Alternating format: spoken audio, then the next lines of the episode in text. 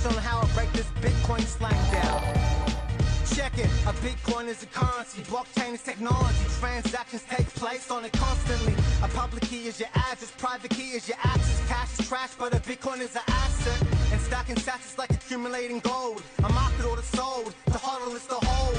Our confirmation is that the transaction is back, the verification intact with minus proof of work. Our bankster is a crook, amateur traders get shook. Look, the white paper is the book.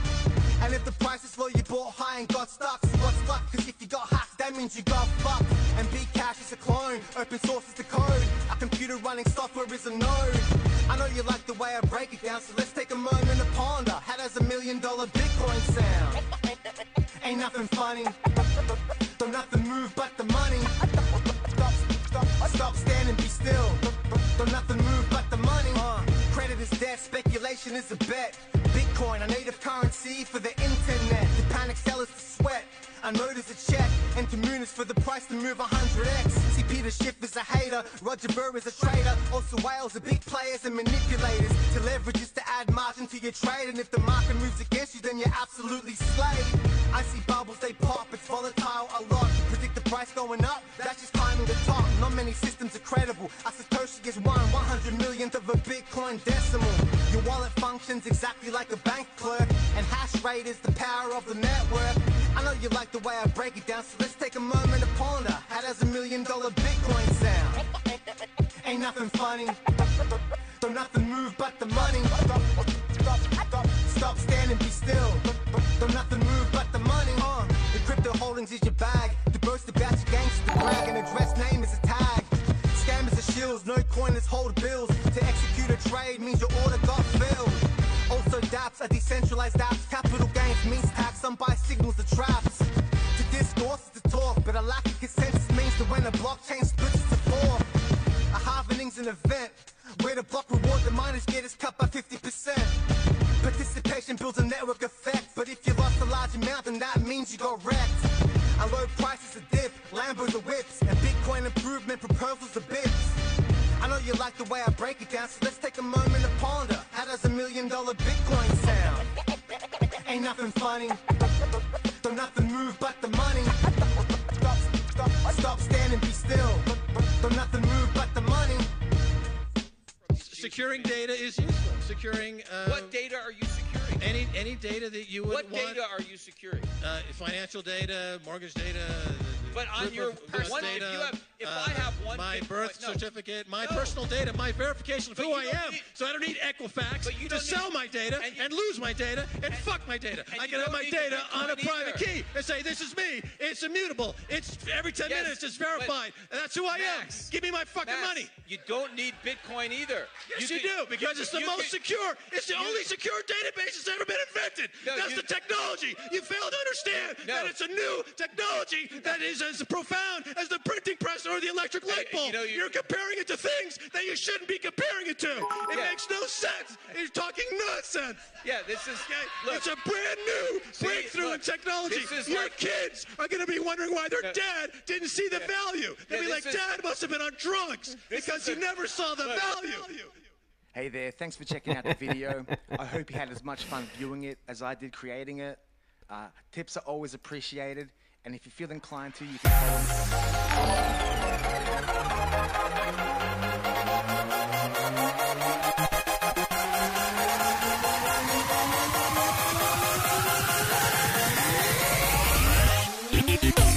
Meine lieben Freunde, ich grüße euch ganz herzlich. Einen wunderschönen guten Abend. Mein Name ist Antoine Richard und wir sind live für die nächsten 1 bis 2 Stunden.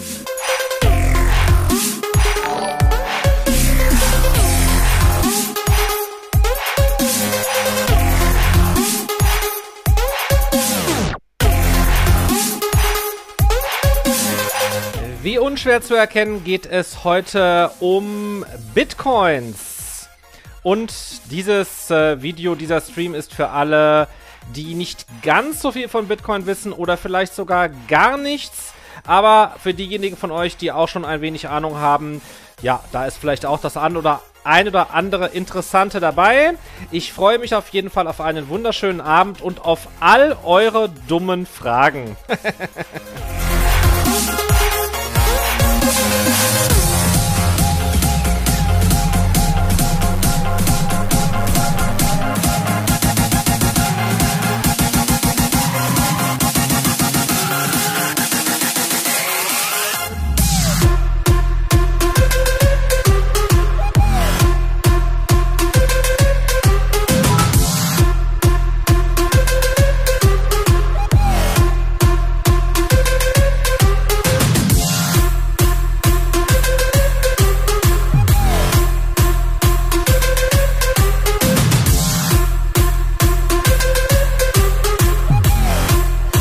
Danke wie immer Sanja Richard für die Vorlage dieses wunderbaren Images, das ihr hier auf der rechten Seite seht, das ich noch etwas verfeinert habe. Passend zum heutigen Thema. Und jetzt geht's los. Ja. Ich hoffe, es geht euch gut und ich hoffe, ihr seid ready to invest very much money into Bitcoin. Ja, ich werde versuchen, die Anglizismen, soweit es mir möglich ist, wegzulassen. Ich hoffe, man kann mich gut hören und der Sound, das Bild, der Chat, alles funktioniert gut. Ich grüße ganz herzlich heutige Follower. Alina, Magdalena, Volkers Stimme, Bulldog Jim, Luftfixlol, Marinchen 1756, Rekombi, Spick03, Leni 008, Sandro 1007, CR 1905, Orsi 1104, Bibi 1235, Chris Ansbach, Oliver Leib, Friedrich 2014, Niki Lali, Koimam. Vielen Dank, Janina, abonniert schon 10 Monate mit Prime und sagt schon 10 Monate im Abo. Ich wünsche uns allen einen interessanten Bitcoin-Abend.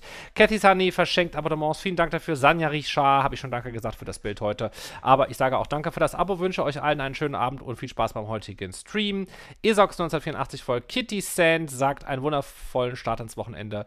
Yeah, oh boy. Weiter so. Hype Train ist auch gestartet. Patti ist mit dabei seit 7 Monaten.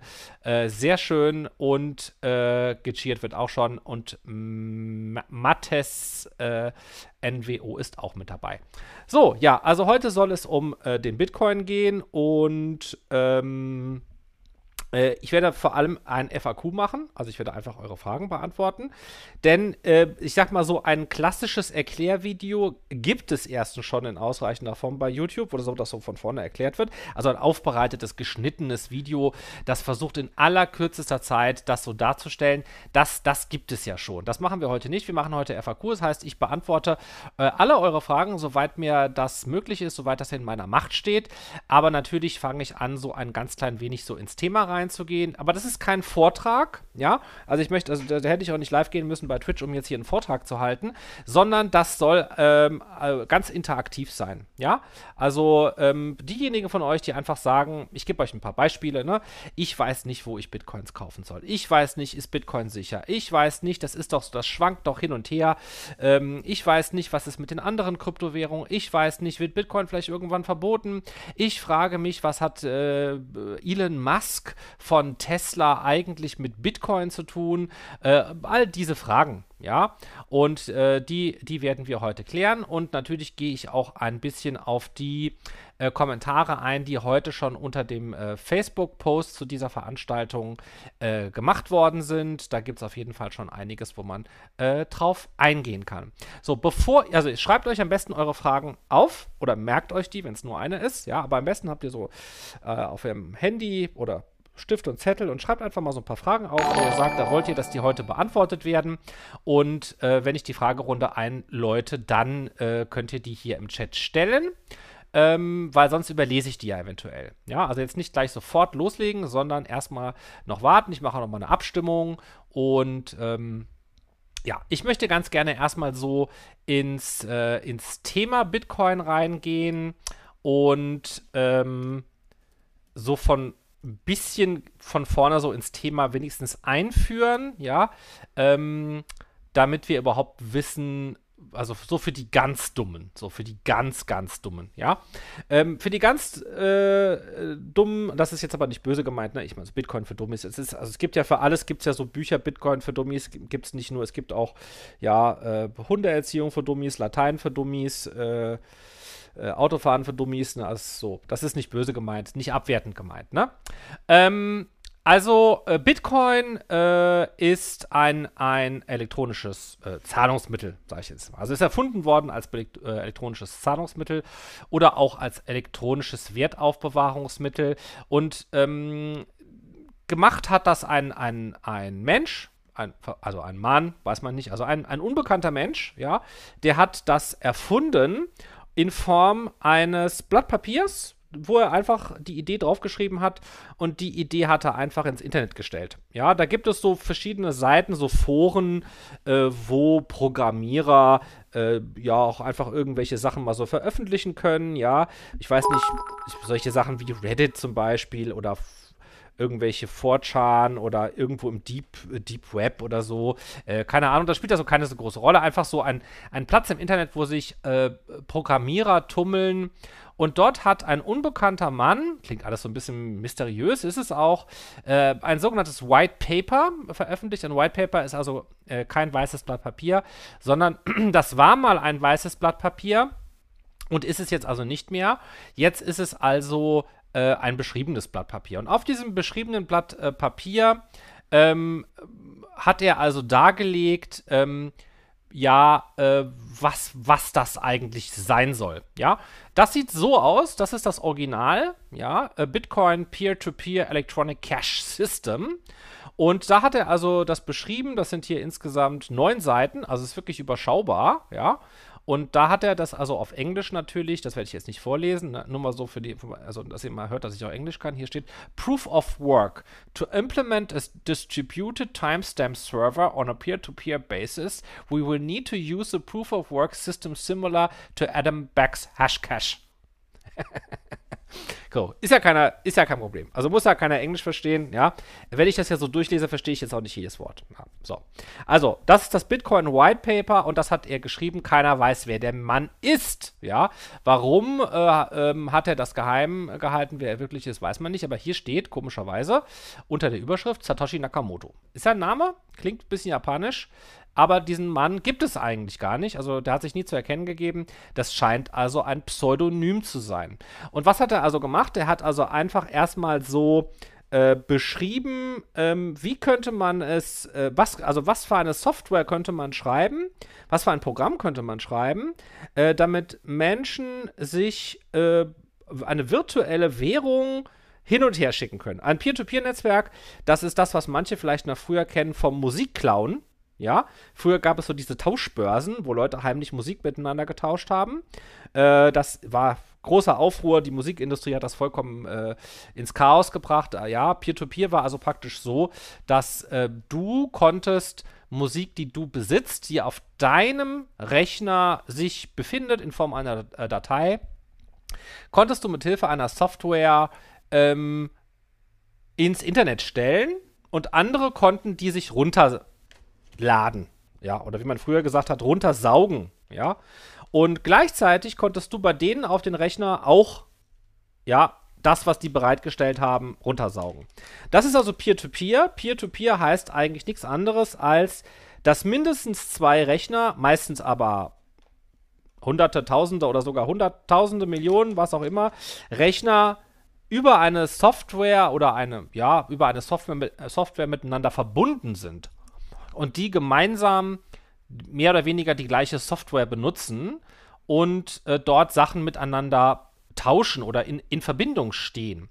Und das hat er praktisch sich gesagt, das geht doch auch mit Geld. Ja, also man könnte doch ein Geld erfinden, das sich gar nicht in Form von Münzen oder Scheinen irgendwo befindet, sondern das sich nur in Form von Nullen und Einsen irgendwo befindet. Ja, das ist jetzt das Wichtigste bei Bitcoin. Also Bitcoin, manche fragen sich, wo sind denn die Bitcoin?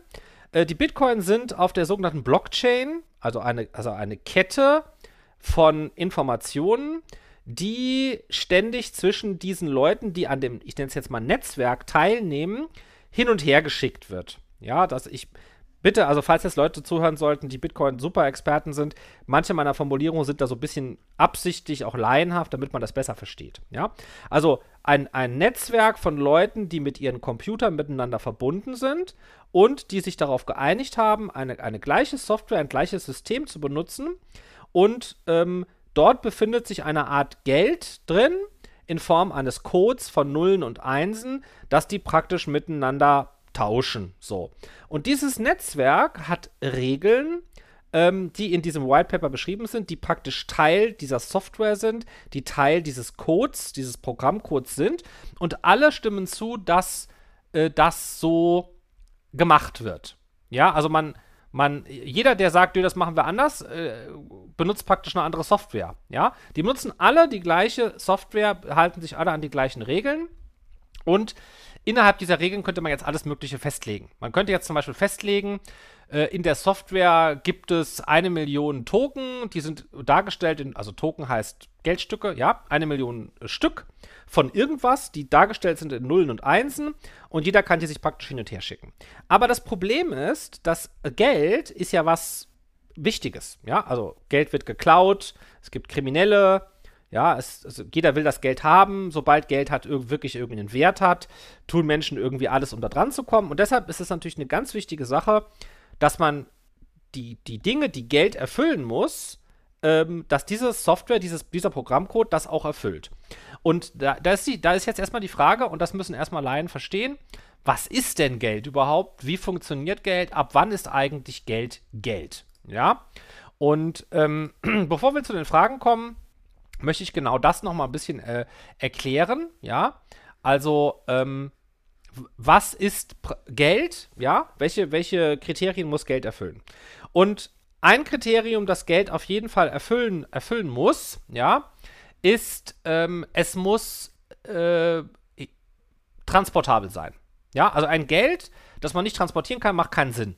Ja, also man könnte ja jetzt sagen, okay, wir nehmen jetzt zum Beispiel den Mount Everest als Geld. Ne? Und ein Brocken von 10 Kubikmeter ist eine Einheit. Ne? Das kann ja keiner transportieren. Also damit kannst du keine Brötchen kaufen und auch kein Auto kaufen. Damit kannst du nichts anfangen. Es muss also transportabel sein. So. Bitcoin ist transportabel. Also man kann es von A nach B transportieren. Nämlich von deinem Rechner in Deutschland zu einem Rechner in Neuseeland. Ja? Dann muss es teilbar sein. Denn das Problem ist, wenn ich sage, der Mount Everest, 10 Kubikmeter Stein, ist ein Token, ein Stück Geld, dann ist das einfach viel zu groß. Ja, natürlich, das kann ich jetzt auch teilen, dafür muss ich den Stein kaputt hauen.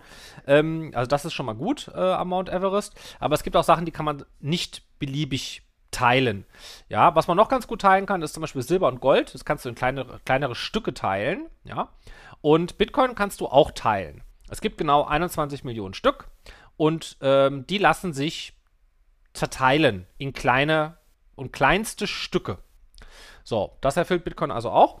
Und dann muss es sicher sein. Und das ist eigentlich das Wichtigste und Interessanteste bei Bitcoin. Denn Bitcoin ist, und ich erkläre gleich noch warum und wieso und weshalb, sicher. Ja, und zwar, erstens ist es sicher, dass man das System nicht zerstören kann, also das ganze System. Dann ist es sicher, dass dir niemand die Bitcoins so einfach wegnehmen kann und so einfach stehlen kann. Und du kannst also dafür sorgen, dass die Bitcoins ja praktisch aufgehoben werden. Ja, also dass die anständig aufgehoben werden, sodass da niemand ran kann. So, und dann muss ein Geld auch akzeptiert sein. Also es muss Menschen geben, die das Geld als Geld sehen, die das Geld als Geld empfinden. Und das ist bei Bitcoin zumindest teilweise auch gegeben, denn es gibt ja Leute, die an dem Netzwerk teilnehmen und die Bitcoin als Geld akzeptieren. Ja? Und das sind so wesentliche Kriterien für Geld. Und dann gibt es zum Beispiel noch das Problem der Werthaltigkeit, also das Geld, also ich mache euch mal ein anderes Beispiel. Früher hatte man ganz am Anfang oder auf irgendwelchen Inseln, wo irgendwelche Eingeborenen auch gelebt haben, die haben manchmal Geld verwendet, also Muscheln als Geld verwendet oder sowas, ja. Und das Problem dabei ist, wenn man Muscheln als Geld verwendet zum Beispiel, dann kann man erstmal die Muscheln nicht in gleich große Teile teilen, das heißt, man hat immer so das Problem, die eine Muschel ist größer als die eine ist schöner als die andere, man weiß nicht dann ganz, wie man den Wert zuordnen soll. Und das zweite Problem ist, irgendwann findet man vielleicht ganz viele Muscheln. Also irgendwann ist vielleicht ein Sturm und dann werden ganz viele Muscheln angespült und dann gibt es auf einmal viel mehr Muscheln im System und dann verliert die einzelne Muschel an Wert. Das nennt man dann Inflation. Dann kann man für die eine Muschel weniger kaufen. Und das Problem ist halt bei Bitcoin auch so gelöst, dass halt maximal 21 Millionen Stück davon existieren und es sozusagen dementsprechend eigentlich das Gegenteil von inflationär ist, nämlich deflationär. Ja? Gut, jetzt wollen wir ein bisschen in die FAQ reingehen. Also überlegt euch mal so ein paar ganz, ganz dumme Fragen und versucht die mal einigermaßen knackig zu formulieren. Und dann gucken wir mal, also dass ihr dann einfach mal so die jetzt alle auf einmal postet. Ich mache dann so ein bisschen Screenshot von den Fragen, die wichtig sind. Ansonsten gehe ich halt auch mal hier in Facebook rein, in die Kommentare unter dem Post, weil da auch schon einige Fragen waren, und gehe da auf einige Sachen ein. Aber ihr könnt jetzt einfach mal starten und mal so ein paar Fragen einfach mal so stellen.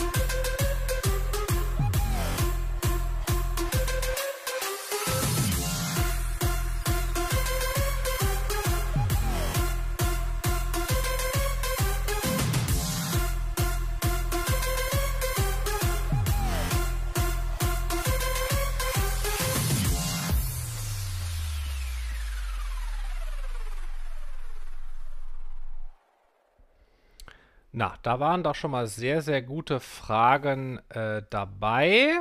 So, Moment, jetzt muss ich erstmal hier reinschauen, was ich hier habe.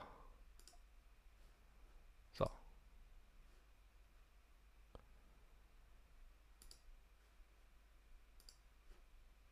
Also hier. So, jetzt haben wir hier die Fragen. Da gehe ich jetzt mal hier so einzeln durch. Ups, jetzt ist es weg. Wo ist es hin?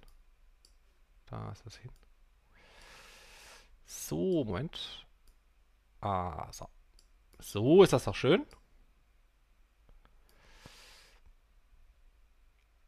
So ist das doch schön. Na? Also, hier sind noch mehr Fragen.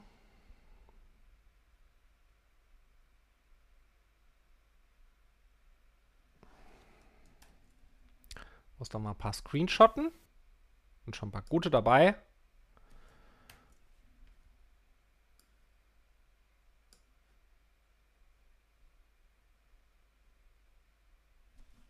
Oh, viele gute Fragen. Viele gute Fragen. So, Moment.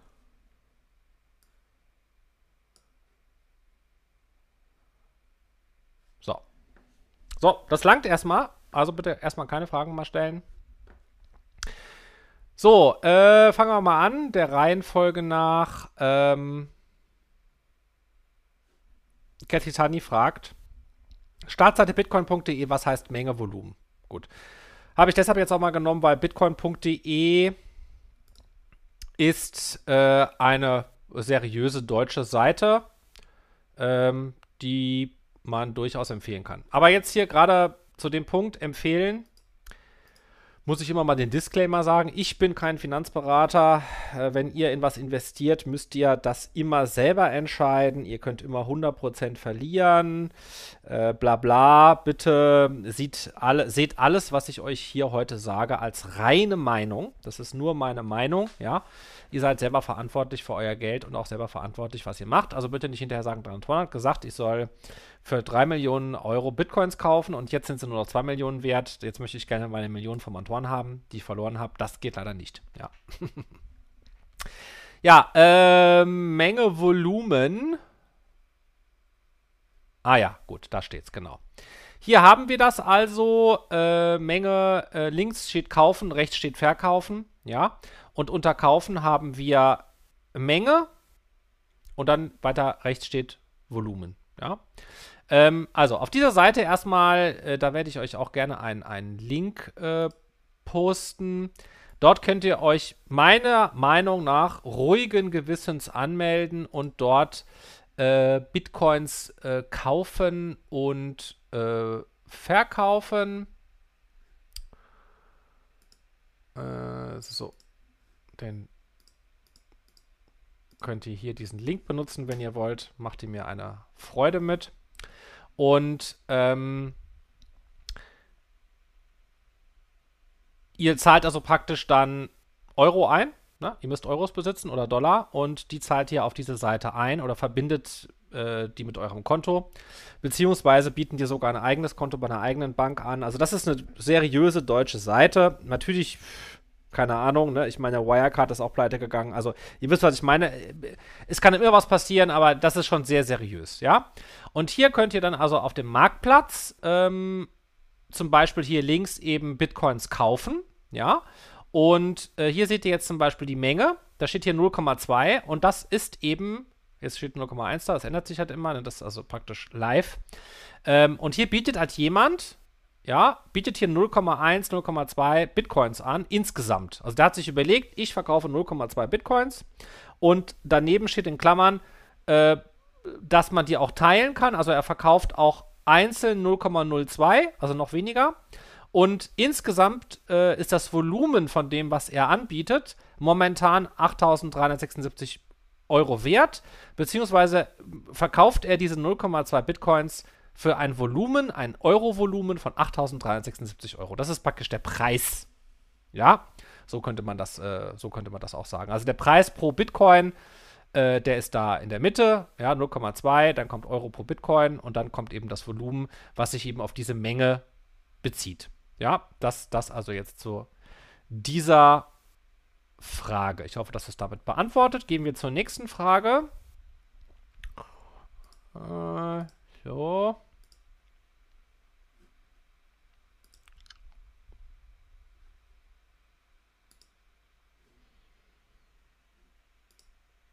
So. Janina fragt, wie viel Prozent seines frei verfügbaren Geldes sollte man deiner Meinung nach in Bitcoin halten? Wie gesagt, ne? Meinung. Es ist meine Meinung, ja. Also ich kann immer falsch liegen. Bitte jetzt, wenn ihr sagt, ich höre auf den Antoine zu 100%, das sollte man nicht machen. Es gibt auch Sachen, die ich einfach nicht von eurem Leben weiß, die da auch mit eine Rolle spielen. Aber wichtig ist, glaube ich, hier der Satz frei verfügbares Geld. Das ist jetzt mal für mich Geld, von dem ich sage, das braucht ihr nicht zum Leben. Das braucht ihr nicht, um Schulden abzubezahlen oder Hypotheken oder Rechnungen zu bezahlen. Und das ist auch nicht Teil eures Notgroschens. Euer Notgroschen, was ihr so, weiß ich nicht, so bar irgendwo noch zu Hause rumliegen habt, also wenn ihr mal so kurzfristig in Not geratet. Sondern es ist das Geld, wo man sagen würde, okay, das könnte man anlegen. Das könnte man sparen. Ich rede mal von dem Geld, was man anlegen könnte, was man sparen könnte. Und dieses Geld, was man anlegen, sparen könnte, würde ich raten zwischen 5 und 30% davon. 30% ist sehr viel. Also das ist wirklich sehr risikoreich. Man soll ja immer diversifizieren. Also nicht nur Bitcoin, sondern auch andere Kryptowährungen. Nicht nur Kryptowährungen, sondern auch Aktien. Nicht nur Aktien, sondern auch Gold. Nicht nur Gold, sondern auch Kunst und Antiquitäten. Nicht nur Kunst und Antiquitäten, sondern auch Immobilien, nicht nur Immobilien, sondern auch Anlagen, Briefe, keine Ahnung, was es noch alles gibt. Also man sollte immer ein bisschen diversifizieren. Aber 30% ist viel, 5% ist ein bisschen wenig. Ja, wie viel ich jetzt habe, sage ich natürlich nicht, das ist geheim. Das ändert sich natürlich auch ab und zu mal ein bisschen. Also wenn ihr jetzt auch eine gute Gelegenheit habt, wenn ihr jetzt einfach, sage ich mal, eine Immobilie kaufen wollt und ihr kriegt jetzt halt genau die richtige angeboten und ihr müsst halt irgendwie zuschlagen, ja, oder der Bitcoin-Preis ist gerade niedrig und ihr denkt, so, jetzt kann ich mal ein bisschen mehr investieren. Ne? Das ist auch immer nur eine Momentaufnahme, das kann sich natürlich immer mal wieder ändern, aber ich würde raten, so zwischen 5% und 30%, sagen wir mal, in Kryptowährungen. Nicht nur in Bitcoin, sondern 5 bis 30% sollte man meiner Meinung nach in Kryptowährungen investieren. Und bei 5%, ja komm, also da, mal angenommen, das wäre ein Totalverlust. Ja, also wirklich 100% verloren. Dann habt ihr 5% von dem Geld verloren, was ihr spart. Also ich denke, das kann man überleben.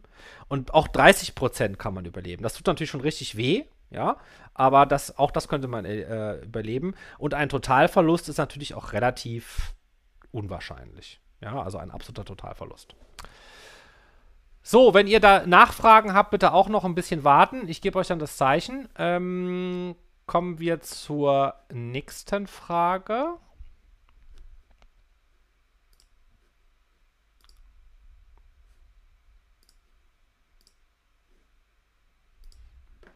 Wie viel ist denn Bitcoin gerade wert? Also das ist ein bisschen dumme Frage, ne? Nee, Quatsch, keine dumme Frage. Es gibt keine dummen Fragen. So, Wert, das ist ja so ein bisschen das Problem. Also Leute sagen immer, ja, wir wissen nicht, was der Bitcoin wert ist oder der schwankt dauernd im Wert. Aber dafür muss man natürlich wissen, wie wird denn ein Wert festgelegt? Man kann sich fragen, wie viel Bitcoin kostet, wie viel Euro kostet ein Bitcoin? Wenn ich mich frage, wie viel Euro muss ich bezahlen für einen Bitcoin, dann habe ich den Euro ins Verhältnis gesetzt zum Bitcoin. Ich kann aber auch den Dollar ins Verhältnis setzen zum Bitcoin oder ich kann Muscheln ins Verhältnis setzen zum Bitcoin oder ich kann eine andere Kryptowährung ins Verhältnis setzen zum Bitcoin oder ich kann mich fragen, wie viel Tesla ehemals oder irgendwelche anderen Sachen ich mit Bitcoin kaufen kann. Die einfachste Sache ist aber Euro. Nur das Ding ist das, wenn es ist ja nicht nur der Bitcoin, der schwankt, sondern es kann ja auch sein, dass nicht der Bitcoin schwankt, sondern der Euro. Versteht ihr? Wenn da steht, das ist immer Angebot und Nachfrage, ne? Also das muss man jetzt auch erstmal wissen. Ein Preis entsteht durch Angebot und Nachfrage. Also wenn da jetzt steht, bei bitcoin.de, oben rechts, ja, ist da die Antwort auf die Frage auch, aktueller Bitcoin-Kurs, 42.260 Euro. Okay? Dollar ist dann so $50.000 ungefähr. So. Stand 20.45 Uhr.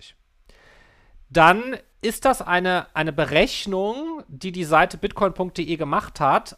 Auf Basis der Angebote, links machen Leute Angebote. Da steht hier, werden 0,2 Bitcoin angeboten für 8.359 Euro. Unten drunter werden 0,05 Bitcoin angeboten für 2.000 Euro und so weiter. Und aufgrund dieser Informationen und gleichzeitig der tatsächlich verkauften Bitcoins errechnet die Seite bitcoin.de einen Bitcoin-Kurs. Und das wird auch mit vielen anderen Seiten, die das auch noch machen, dann in einen Topf geworfen und dann wird das so errechnet. Und dann ist es nicht unbedingt der Bitcoin, der auch schwankt, sondern es kann ja auch der Euro schwanken. Also wenn der Euro aus irgendwelchen Gründen, zum Beispiel weil sehr viel davon gedruckt wird, in Anführungsstrichen, immer mehr wird der Bitcoin im Verhältnis dazu automatisch wertvoller. Also das heißt, du musst mehr Euros bezahlen für weniger Bitcoins, einfach nur, weil es mehr Euros gibt. Das hat dann mit dem Bitcoin gar nichts zu tun. Also die Tatsache, dass der Bitcoin dann steigt im Wert, ist eigentlich gar kein Anstieg von Bitcoin, sondern eine Senkung von Euro. Ja. So, hier sind noch andere interessante Fragen. Aber bitte haltet euch zurück mit den Fragen, während ich beantworte. Weil sonst überlese ich das. Aber ich habe es gescreenshottet. So, so viel zu der Frage. Kommen wir zur nächsten.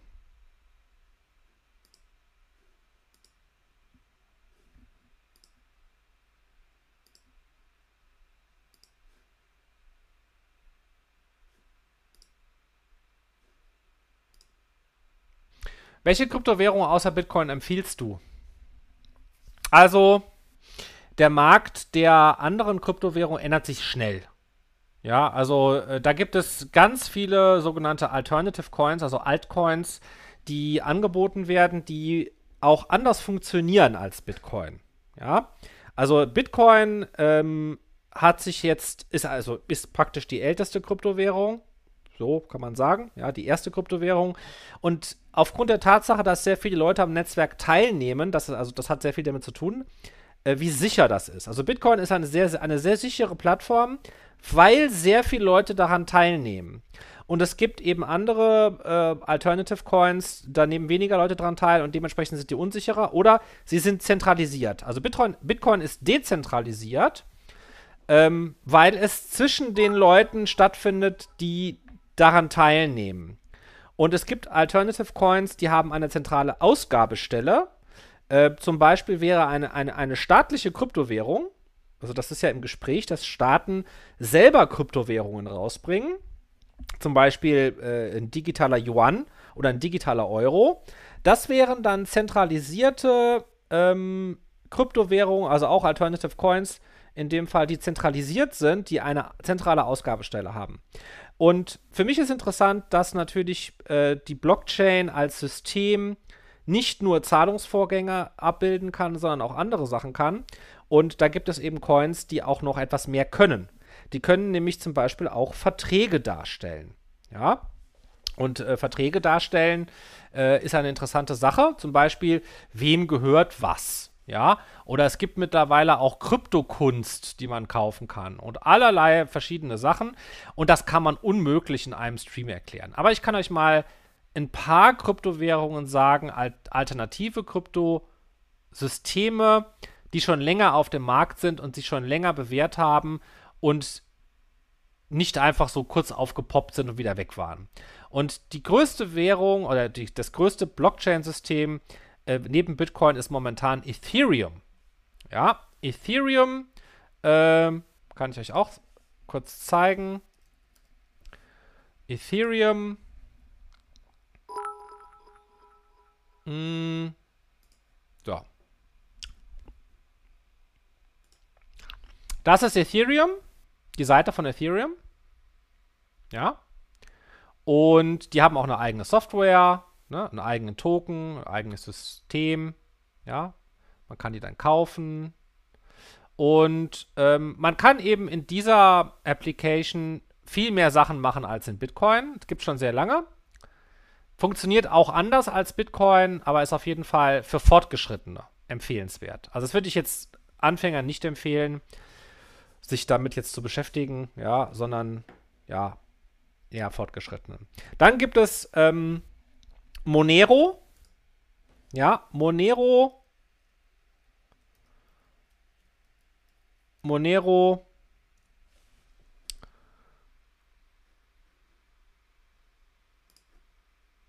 So, das ist Monero. Monero hat eigentlich den Vorteil, dass es besonders anonym ist. Deshalb ist es eine Währung, die auch häufig im Darknet oder im Deep Web verwendet wird. Die legen also größten Wert darauf, dass man nicht herausfinden kann, wer wem was geschickt hat. Das ist Monero. Gibt es auch schon relativ lange und auch recht stabil. Dann kann ich auf jeden Fall noch empfehlen, meiner Meinung nach, IOTA. IOTA ist eine, soweit ich weiß, eine deutsche Firma. Die haben allerdings einen, ja, momentan, glaube ich, immer noch zentralisierten Coin, der aber, es kostet nichts, den hin und her zu schicken. Also es kostet nichts. Es ist sehr, sehr schnell. Und sie haben eine revolutionäre Art entwickelt, wie man die Coins stored, also aufhebt und wie man sie hin und her sendet. Das ist ein System, was so ein natives Wachstum hat. Also das ist alles ganz kompliziert, das kann ich so in dem Stream unmöglich erklären. Aber es geht da so um Mikropayments und es geht auch darum, dass kleine Maschinen für kleine Dinge bezahlt werden. Ja, muss man sich alles mal in Ruhe durchlesen, aber das gibt es auch schon länger auf dem Markt und ist auf jeden Fall auch interessant. Hier schreiben sie auch Connecting Machines, also darum geht es eigentlich, ja. Und die sind auch ständig dabei, sich weiterzuentwickeln. Ja.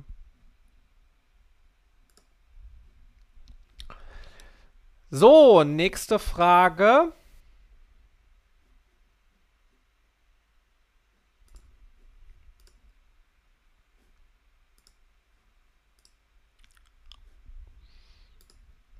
Wie erkenne ich legale Seiten, auf denen ich Bitcoins erwerben kann? Das haben wir eigentlich schon geklärt, weil ihr könnt hier, den Link habe ich euch ja reingepostet, auf bitcoin.de gehen. Die sind, wie gesagt, tatsächlich absolut seriös. Es gibt viele große Exchanges, nenne ich sie jetzt mal, ja, die auch schon lange am Markt sind. Aber bei all diesen Exchanges ist es so, es kann immer was passieren. Der Staat kann auf einmal das verbieten oder es gibt bestimmte Sachen, die man erfüllen muss. Das ist dann schwierig, ja. Also ihr werdet sehen, wenn ihr euch da anmeldet, gibt es einige Sicherheitssachen, die ihr erfüllen müsst. Vielleicht müsst ihr einen Ausweis hinschicken oder euer Konto verbinden. Ihr müsst nachweisen durch ein Postident-Verfahren, dass ihr wirklich ihr selbst seid. Das hat nichts zu tun mit den Seiten meistens oder wenig, sondern eher mit den Staaten, die Geldwäschegesetze haben, die nicht wollen, dass Menschen eben am Staat vorbei irgendwelche illegalen Sachen machen. Und deshalb gibt es da recht viele Regeln, die befolgen müssen, ja. Aber auf bitcoin.de, also das ist eigentlich auch nicht schwer. Die wird immer gesagt, was du machen sollst, ja, und welche Daten du dann da halt hinterlassen musst. Und du kannst es ja immer erstmal ausprobieren. Ich würde immer erstmal empfehlen, ja, nicht für 3.000 € jetzt was zu kaufen, sondern erstmal für 10 €, dann mal mit 100 € und dann vielleicht erst mit 1.000 €. Erstmal so alles mal so probieren, wie funktioniert das hin und her schicken, ja. Erstmal eine Wallet installieren, also das ist ja auch immer so eine Frage, ne?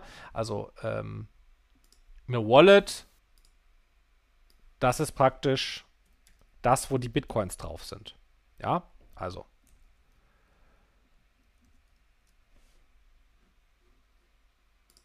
Das ist zum Beispiel eine Wallet, ja, also das ist eine Seite hier, ein Anbieter, der heißt Electrum, ja, und Electrum bietet eine Wallet, auf der sind die Bitcoins nicht direkt drauf, sondern die Wallet verbindet dich mit der Peer-to-Peer-Blockchain und guckt da für dich da rein. In Wahrheit befinden sich deine Bitcoins nicht auf der Wallet, sondern die befinden sich praktisch in der Blockchain und die Blockchain wird von allen Teilnehmern immer wieder approved, bestätigt und geprüft. Und alle Teilnehmer des Netzwerkes stimmen überein und sagen, die Person mit der Nummer XYZ3457 besitzt 0,123 Bitcoins. Ja? Wer du wirklich bist, weiß das Netzwerk nicht. Aber es steht in der Blockchain halt so drin. Und da steht dann auch drin, dass du, also dass Person XY1234 0,021235 Bitcoins an Person ABCD geschickt hat, zum Beispiel. Ja?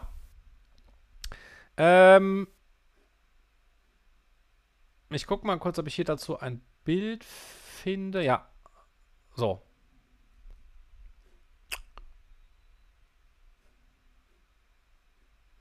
Oder noch ein besseres. Ja, hier nochmal so ein Bild vom Peer-to-Peer. Ja, also diejenigen, die das Netzwerk bilden, sind alle, die daran teilnehmen, die eine Wallet haben. Ja, es gibt dann noch sogenannte Nodes. Das sind dann die Leute, die noch mehr im System machen. Dann gibt es auch Miner. Ja, die Miner, also es ist halt so, dieser Bitcoin-Code beinhaltet, dass nicht alle 21 Millionen Bitcoins von Anfang an im System verfügbar sind, sondern die Sicherheit des Netzwerkes wird gewährleistet, indem ganz viele Rechner am Netzwerk teilnehmen und komplizierte Rechenaufgaben lösen müssen auf ihren Grafikkarten, um dort das System am Laufen zu halten und die Bitcoins nach und nach zu generieren. Oder die werden, einfach weil sie teilnehmen am Netzwerk, mit kleinsten Bitcoin-Mengen dafür bezahlt, dass sie das Netzwerk am Laufen halten. Und zwar vom Netzwerk selber. Und das nennt man Proof of Work. Ja? Also die Tatsache, dass das Netzwerk nur läuft, wenn ganz viele daran teilnehmen und ganz viele Grafikkarten da was vor sich hinrechnen und die Miner dann eben immer mal wieder diese in Anführungsstrichen Bitcoins finden, also sie finden sie nicht wirklich, sondern die lösen halt so eine Rechenaufgabe und ja, doch, die finden sie. Ja, aber ja, ist schwer zu erklären, wenn man jetzt kein Programmierer ist, aber das ist auch nicht so wichtig. Wichtig ist, dass je mehr Leute am Netzwerk teilnehmen, desto unhackbarer wird das. Ich behaupte jetzt einfach mal, Bitcoin kann man nicht hacken. Und mit hacken meine ich, dass irgendeine Person oder irgendein Staat oder irgendeine Gruppe von Personen beschließt, das Netzwerk zu zerstören. Also die Software kaputt zu machen, ja? Dort ein Virus einzuschleusen, alles zu löschen, so was auch immer, ja? Also wenn das eine Person beschließen würde oder eine Gruppe von Personen, behaupte ich mal, dass das nicht geht. Und der Grund, dass das nicht geht, liegt darin, dass das Netzwerk mit dem sogenannten Proof of Work funktioniert, weil so viele Leute da rumrechnen, muss es eine Person geben oder eine Gruppe von Personen, die es schaffen würde, eine Rechenleistung zu generieren, die größer als 50% des Netzwerkes ist. Weil das Netzwerk basiert auf Konsensus, das heißt, es ist praktisch demokratisch, die Mehrheit entscheidet. Ja, das ist eine, ja, kann man sagen, das ist ein demokratisches Netzwerk. Die Mehrheit entscheidet und die Mehrheit entscheidet zum Beispiel, ob die der gleichen Meinung sind, dass Person A Betrag XY an Person B geschickt hat.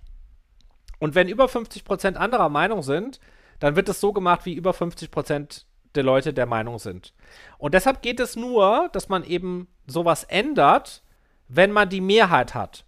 Da aber die meisten Leute im Bitcoin-Netzwerk halt überall verstreut sind über die ganze Welt und da vor sich hinrechnen mit ihren Grafikkarten, gibt es das nicht. Also dieser Zusammenschluss kann nicht funktionieren. Ja, und das macht Bitcoin so sicher. Ja. So.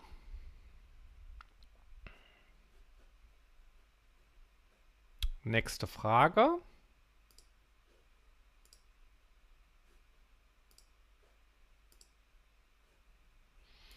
Ja, haben wir schon ein bisschen beantwortet, was ist mit Bitcoin Mining?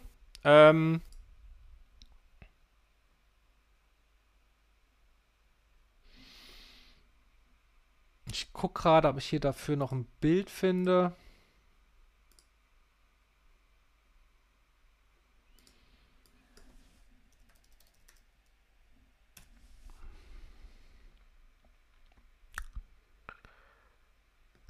Moment.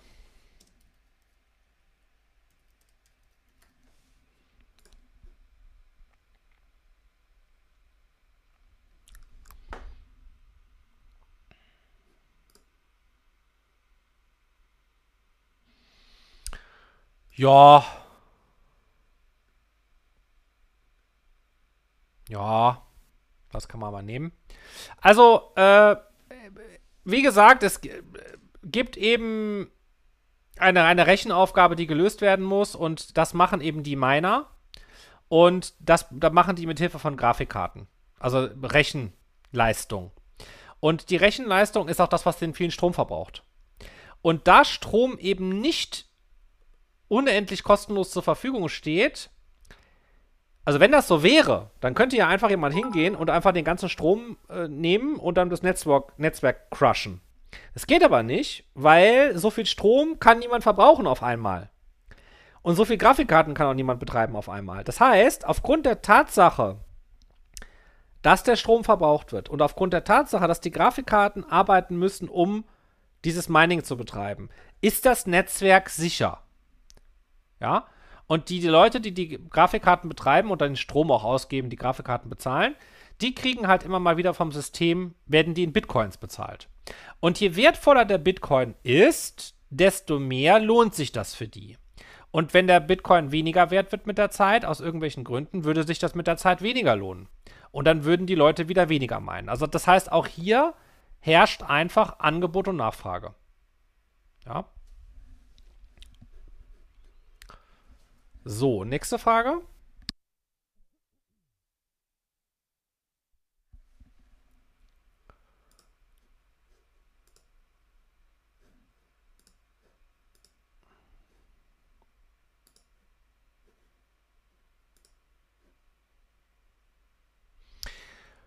Wenn ich, sage ich mal, 50 Euro übrig habe und die in Bitcoin investieren möchte, wie mache ich das und was ist die mögliche Gewinnspanne? Also, meiner Meinung nach ist Bitcoin kein Investment im klassischen Sinne. Ich würde es nicht primär machen, um mehr Geld daraus zu machen, sondern das ist vielleicht ein Nebeneffekt. Die mögliche Gewinnspanne kann ich nicht sagen. Ich kann auch nur da meine Meinung sagen. Meiner Meinung nach hat Bitcoin ein langfristiges Potenzial bis zu circa 1 Million Euro. Das ist meine Meinung. Wenn ich mir vorstelle, wie viele Menschen es auf der Welt gibt, wie viele an einem Netzwerk teilnehmen könnten, wie viel Geld im Umlauf ist, welche Rolle Bitcoin in der Zukunft spielen könnte, komme ich nach meinen Berechnungen auf einen ungefähren Wert, einen möglichen Wert in heutige Euro umgerechnet von circa 1 Million Euro. Und ich könnte mir vorstellen, dass dieser Wert innerhalb von 10 Jahren erreicht werden könnte. So, das ist jetzt meine Meinung. Es kann auch sein, dass der Bitcoin auf 0 geht, ja. Es gibt auch Leute, die dieser Meinung sind, dass der Bitcoin auf 0 geht. Und ja, das muss ich euch natürlich nochmal, das habe ich extra für euch vorbereitet.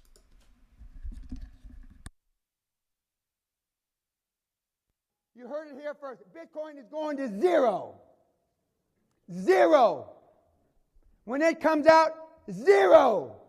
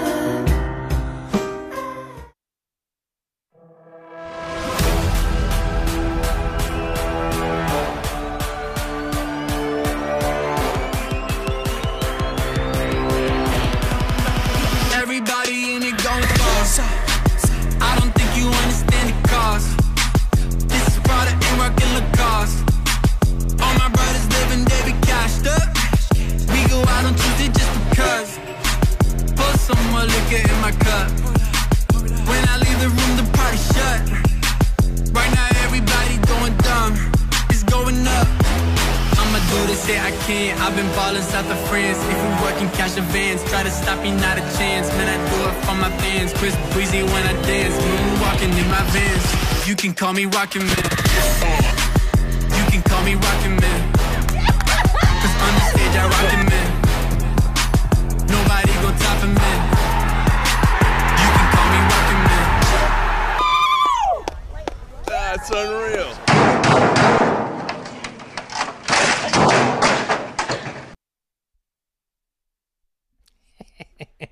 Ja, es gibt glaube ich auch noch ein anderes. Ich muss gucken, ob ich das finde.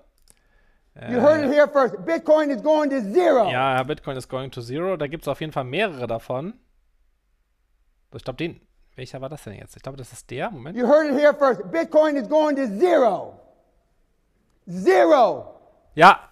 When it comes out, zero. Der ist noch besser. Pass auf. Der ist geil. Der ist der geilste. Ich liebe es.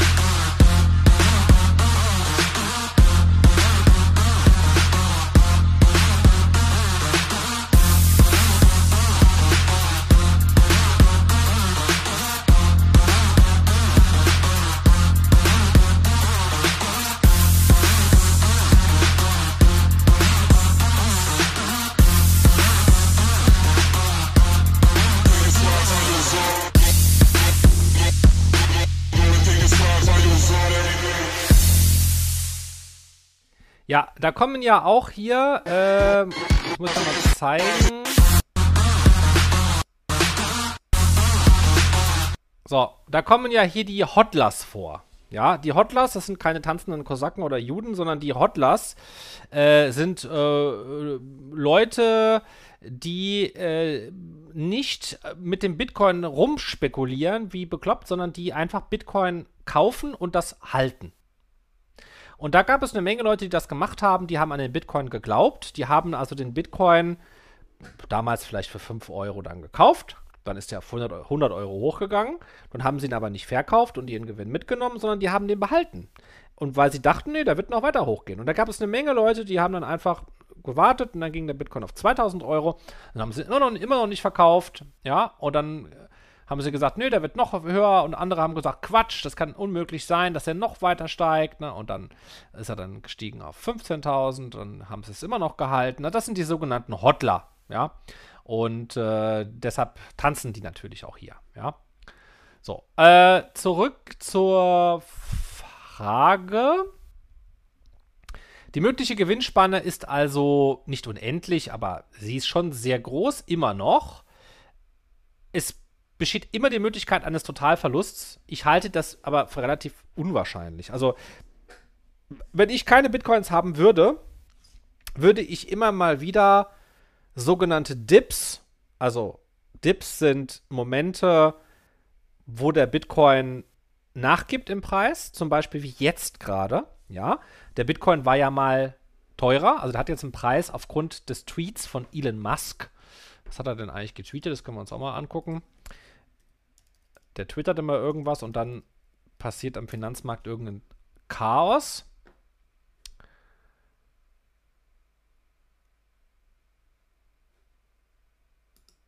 Ja, da ist ja natürlich jetzt hier die Bild-Zeitung. Was wird jetzt aus meinen Bitcoins? Ne? Tesla-Chef Elon Musk sorgt für einen Mega-Bitcoin-Absturz. Ist natürlich wieder typisch Bild-Zeitung, ja. Aber Fakt ist, der tweetet halt was, ja. Wir können mal gucken, was hat er eigentlich genau getweetet.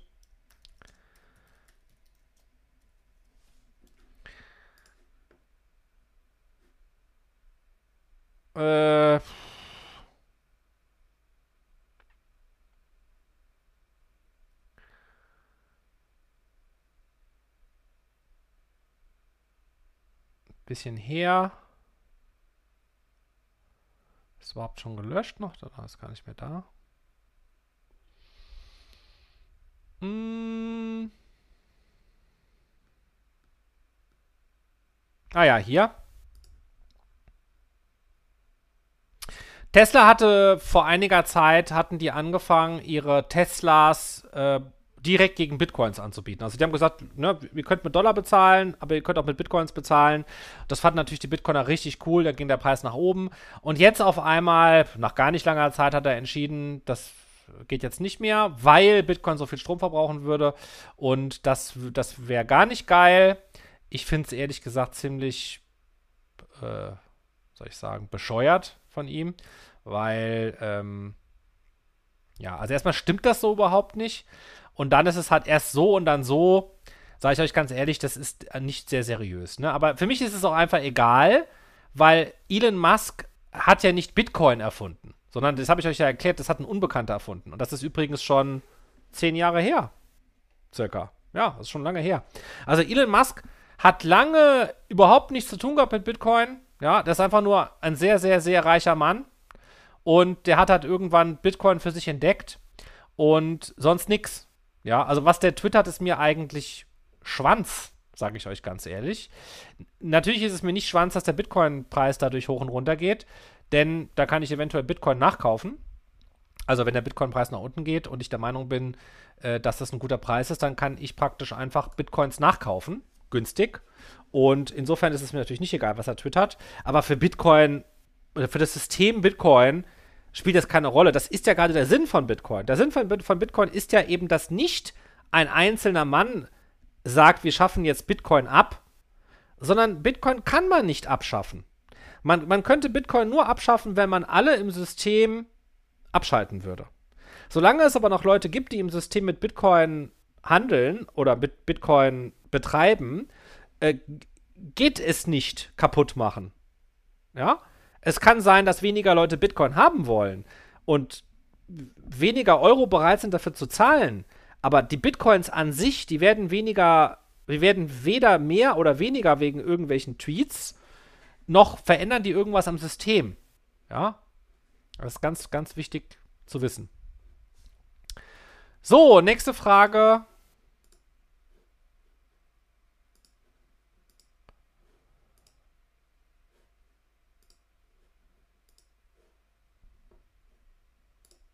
Ja, Nina hat viele gute Fragen gestellt. Welchen Einfluss wird zukünftig Quantencomputing auf Bitcoin haben hinsichtlich Sicherheit, Hacking, Entführung von Transaktionen, Rechenleistung und so weiter? Also viele Fragen, viele Fragen.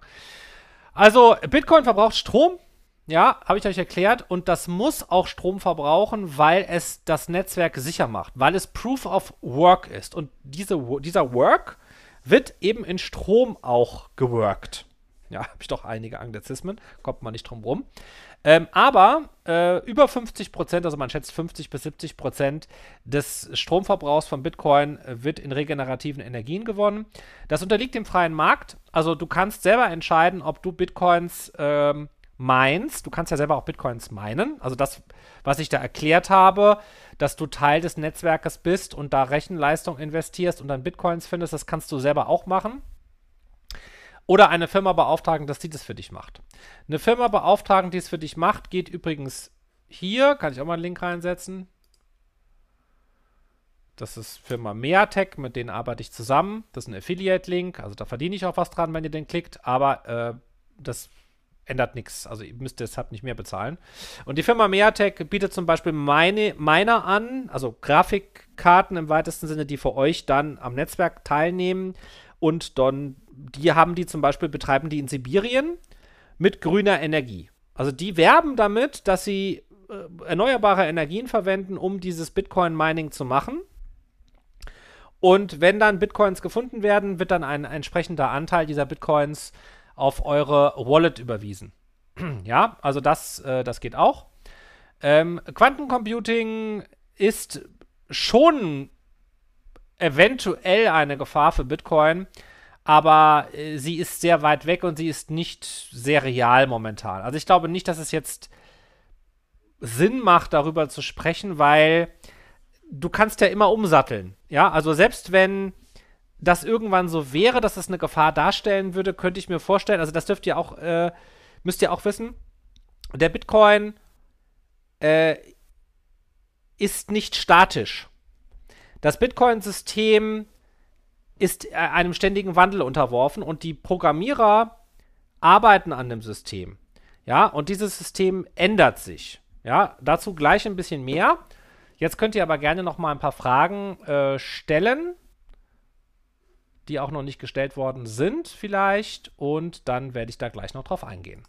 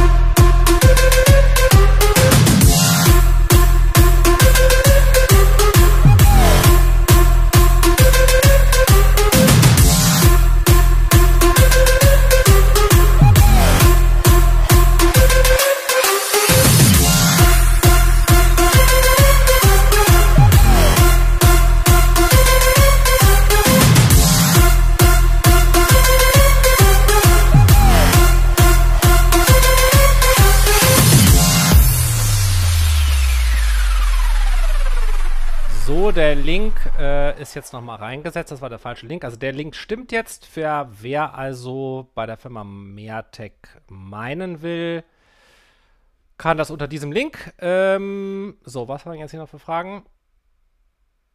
Ah ja, so.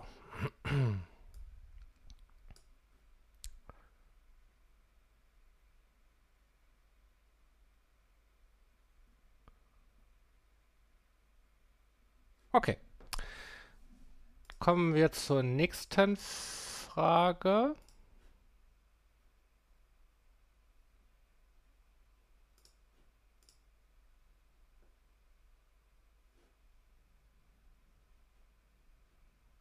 Ja, ein paar habe ich auch schon beantwortet. Die lasse ich dann mal aus.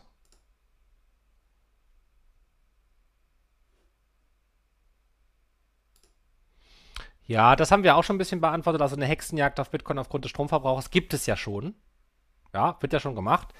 Spielt aber nicht wirklich eine Rolle. Weil es ändert ja nichts daran, dass jeder am System teilnehmen kann, der möchte.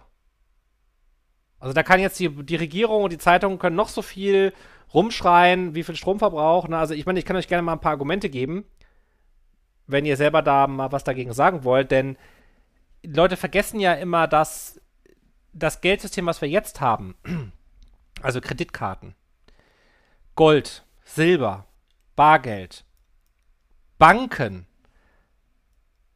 Bürokratie, Zentralbanken, das verbraucht ja auch alles Strom. Unmengen von Strom.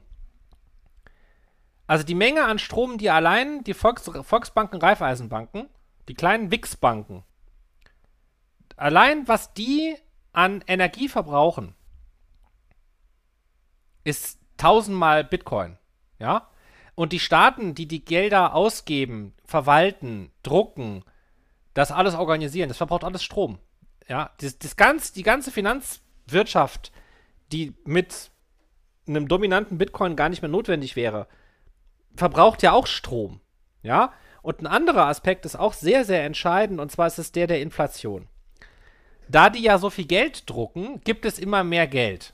Weil es immer mehr Geld gibt, wird das Geld immer weniger wert, logischerweise. Wenn Geld weniger wert wird, merken das die Leute, wenn sie es auch unterbewusst nur merken. Die wissen, okay, wenn ich mein Geld lange aufhebe und spare, ist es irgendwann nichts mehr wert. Ist es irgendwann weg. Oder weniger wert. Also was mache ich? Bevor die Sachen teurer werden, gebe ich es doch lieber aus. Also führt eine Inflation immer dazu, dass Leute mehr Geld ausgeben. Manche argumentieren auch damit und sagen, das ist doch super, es kuppelt die Wirtschaft an. Stimmt aber nicht, weil es wird ja Scheiße produziert. Die Leute kaufen ja Scheiße mit dem Geld. Die kaufen ja nichts, was die dringend brauchen, sondern die kaufen dauernd neue Autos, neue Handys, neue Bildschirme, neue Klamotten. Keine Ahnung, was die alles für eine Scheiße kaufen, die keine Sau braucht. Deflationäre Netzwerke bringen Leute dazu zu sagen, ey, je länger ich das aufhebe, desto mehr wird es wert. Und da hebe ich es doch lieber auf und gebe es nicht aus. Das heißt, die verbrauchen weniger, die konsumieren weniger. Menschen, das behaupte ich jetzt einfach mal, die deflationären Netzwerke, also die an deflationären Netzwerken teilnehmen, konsumieren weniger Scheiße. Weil sie wissen, ich kann es sparen und mit der Zeit wird es mehr wert. Jetzt haben wir zum Beispiel Nullzins oder sogar Strafzins. Die Leute werden ja dazu animiert, ihr Geld ständig für Scheiße auszugeben. Und ständig wird produziert. Und Produktion kostet Energie und macht Müll. Das heißt, die inflationären Geldsysteme sind die größten Umweltverschmutzer der Welt. Ja, das mal so als Gegenargumente. So, wenn es euch gefällt, könnt ihr übrigens auch cheeren. Ja, ist ja eine kostenlose Veranstaltung. Also wenn ich euch eure Fragen gut beantworte, freue ich mich über jede Spende. So, Cathy Sunny, muss ich den Bitcoin versteuern bzw. bei der Steuererklärung angeben? Jein. Momentan haben wir noch eine ganz gute Regelung und die lautet, wenn du den Bitcoin ein Jahr hältst, also wenn du ein Jahr das nicht verkaufst, kannst du dann, wenn du ihn dann verkaufst, den Gewinn steuerfrei behalten. So ungefähr. Wie gesagt, ich bin kein Finanzberater, also das bitte alles nochmal nachprüfen, ja. was ich sage. Aber ich glaube, das müsste so stimmen, ja. Ich meine, da kräht ja kein Hahn danach. Wenn ihr jetzt für 50 € Bitcoins kauft und dann für 60 € wieder verkauft, irgendwann, da wird das Finanzamt drüber lachen, also der interessiert sich gar nicht dafür. Nur wenn ihr das natürlich im größeren Rahmen macht oder wenn ihr auch selbstständig seid oder so und ihr da größere Geldsummen oder Bitcoin-Summen hin und her bewegt, würde ich euch raten, darüber Buch zu führen. Das geht auch automatisch. Also es gibt auch Softwareprogramme, die das lösen. Wenn ihr große Gewinne gemacht habt oder ihr schnell hin und her handelt, also das, was man Trading nennt, dann müsst ihr euch über solche Sachen Gedanken machen, sonst glaube ich eher nicht. Ja. Auf jeden Fall ist es nicht verboten. Ja, also das ist in Deutschland legal. Ja, sonst würde ich den Stream hier ja auch nicht machen. So.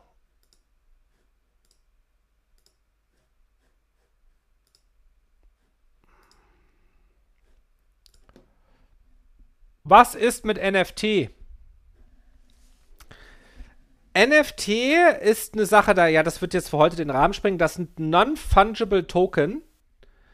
Das sind praktisch, ist zum Beispiel, also das ist kein Geld, sondern das sind zum Beispiel Bilder oder Videos, die Künstler gelauncht haben und die man handeln kann. Also ich nenne es halt einfach mal so die digitale Kunst. Ja? Der NFT-Markt hat eigentlich im weitesten Sinne was zu tun mit digitaler Kunst. Da gibt es auch Seiten dafür, ja, die mit dieser digitalen Kunst handeln. Und die kann dann auch mehr oder weniger wert werden im Laufe der Zeit. Ja. Eine so eine Seite ist zum Beispiel hier Rarible. Rarible.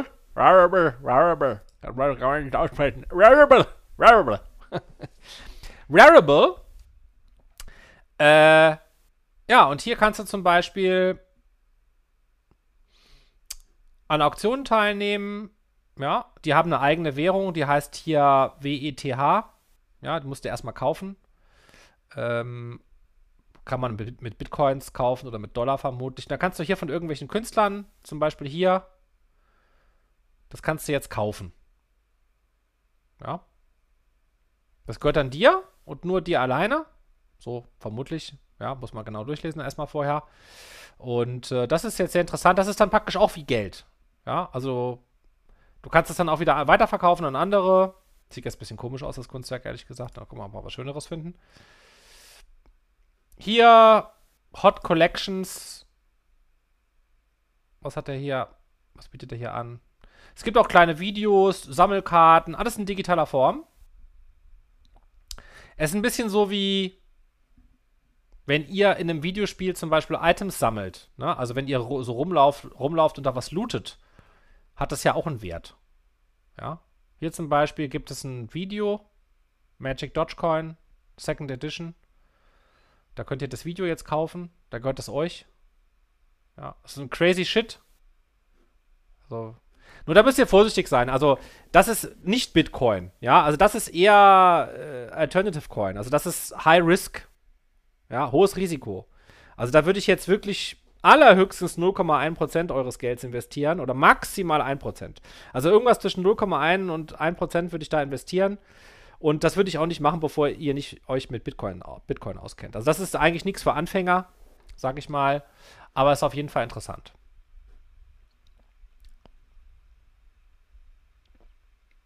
Janina, du stellst ein bisschen so Fragen, die sind zu schlau. Ja, sie fragt noch, würdest du den digitalen Euro in direkter Konkurrenz zum Bitcoin sehen? Ja klar, ist eine Konkurrenz, aber es ist ja nicht freiheitlich. Also viele sagen dann manchmal, also das mache ich jetzt auch hier im letzten Teil, gehe ich noch ein wenig auf die Kommentare bei Facebook ein.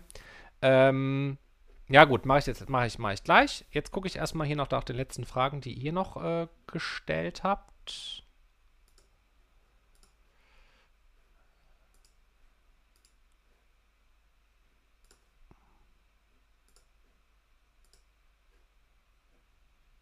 Ja, wichtige Frage. Könnte die Regierung mir meinen Bitcoin irgendwann wegnehmen oder ist das safe? Ja und nein. Also die Regierung kann so einiges, ne? Die Regierung kann dich auch umbringen. So, macht sie trotzdem nicht. Aber rein theoretisch könnte die Regierung das, ne? Die können dich beschuldigen, die können sagen, sie dürfen das Haus nicht verlassen. Na, sowas würden die natürlich niemals machen, aber rein theoretisch, mal angenommen, die Regierung würde euch verbieten, das Haus zu verlassen, ne? Und ihr würdet das trotzdem machen, könntet ihr ins Gefängnis kommen. Ja, also die Regierung kommt auf verrückte Ideen, also weiß man nicht, was die alles machen.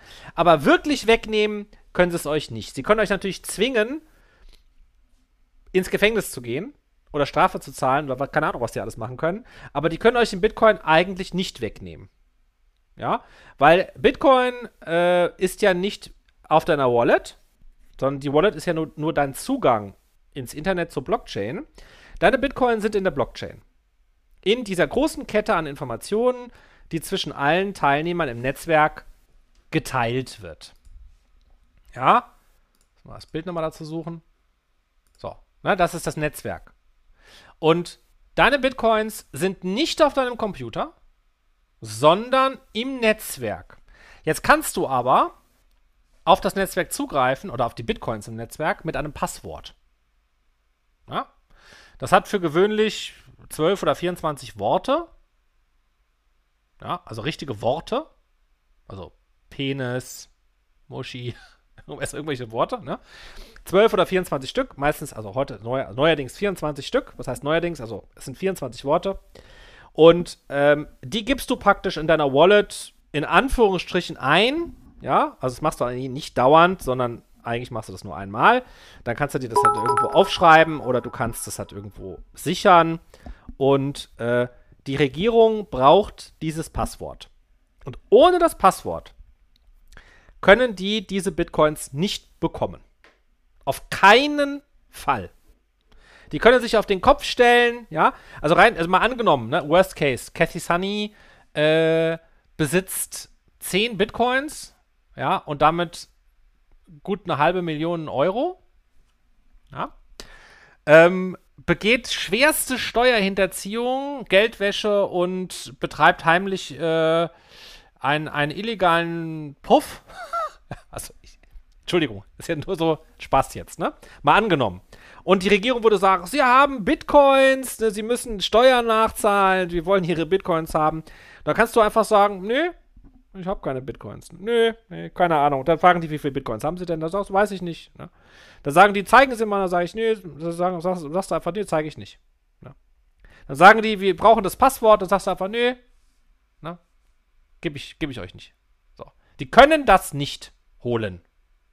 Nur wenn du denen das sagst oder du bist dumm, aber du bist ja nicht dumm, und schreibst dein Passwort irgendwo auf und die finden das.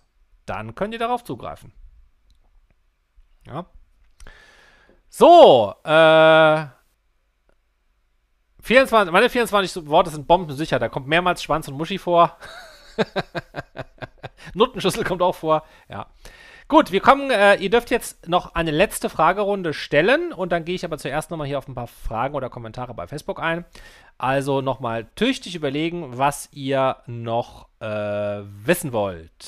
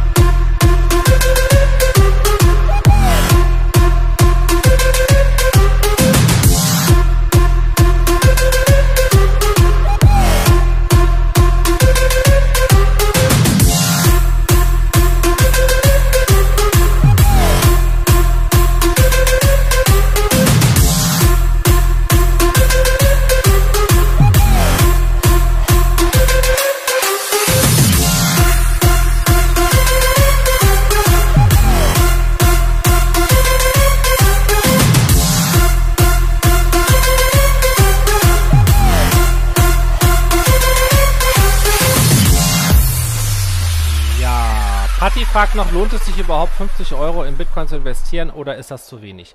Ja, was ihr natürlich nicht vergessen dürft, es gibt natürlich auch Transaktionsgebühren, ja. Entweder nimmt bitcoin.de euch eine Gebühr ab oder die Leute, die das Netzwerk betreiben, mit Nodes zum Beispiel, nehmen immer einen kleinen Teil für sich, wenn Bitcoins hin und her verschickt werden. Deshalb ist es natürlich immer besser, dass es größere Beträge sind. Ja? Also 50 € ist, sage ich mal, so eine Grenze. Aber wenn ihr was ausprobieren wollt, würde ich immer sagen, jo, Fuffi. Ne, macht einfach mal so zum Testen fürs System. Aber wenn ihr wirklich investieren wollt, würde ich euch schon raten, dann größere Beträge zu kaufen. Einfach, weil dann im Verhältnis dazu die Gebühren geringer sind. Das geht auch beim Aktienkauf.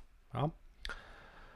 Sinkt der Bitcoin, ab wann sollte man dann verkaufen? Das ist, kann man pauschal nicht sagen, Cathy Sunny. Das kommt einfach darauf an, wie informiert du bist und ob du glaubst, dass der Bitcoin langfristig steigt. Ja. Jetzt zum Beispiel ist der Bitcoin gefallen. Ich weiß, wie viel sahen das jetzt? 15% oder so, keine Ahnung. Na, trotzdem bin ich nicht im Traum darauf gekommen, jetzt Bitcoins zu verkaufen. Ja? Das hat auch was mit deiner privaten Situation zu tun. Also, wenn du in Not bist zum Beispiel und du brauchst das Geld und dann sinkt der Bitcoin auf einmal und du sagst, Scheiße, ja, das kann ich mir nicht leisten, lieber verkaufe ich das jetzt. Das hat einfach sehr persönliche Gründe. Ich würde jetzt momentan sagen, hodl, hodl, hodl. Bitcoins nicht, das ist meine Meinung, nicht verkaufen. Das ist meine Meinung. Nicht verkaufen. Nur kaufen. Und wann kauft man am besten? Natürlich, wenn es gerade einen Dip gibt. Also wenn der Bitcoin gerade mal so ein bisschen nachgegeben hat. Warum auch immer. Und das, was jetzt gerade passiert ist, war ein Dip. Der ist schon wieder ein bisschen gestiegen jetzt. Ne? Also das ist auf jeden Fall ein guter Zeitpunkt, um einzusteigen. Ja.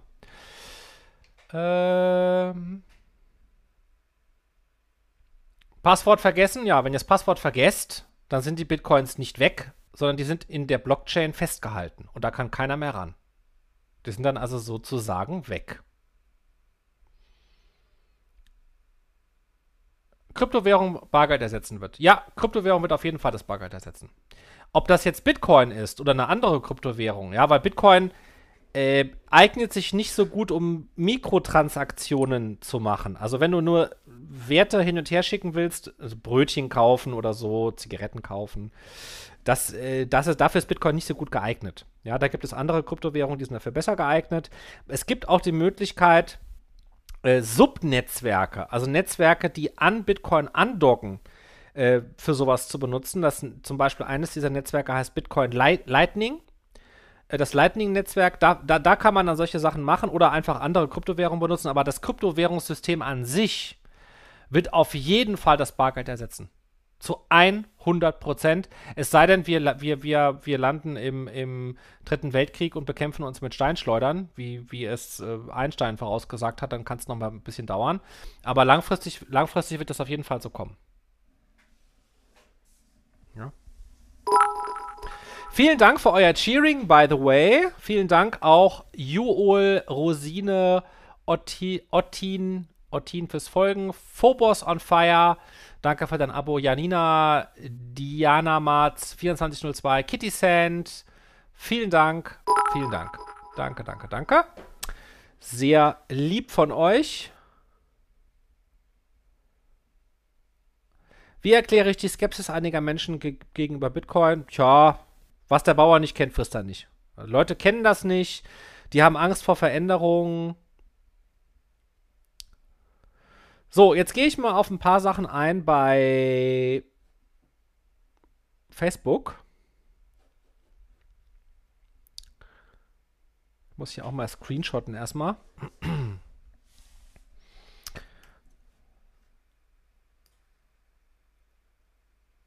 So.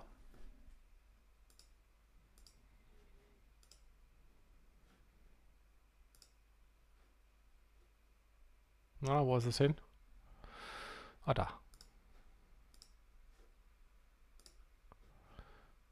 So. So. So. So. Oh, Cathy Sunny.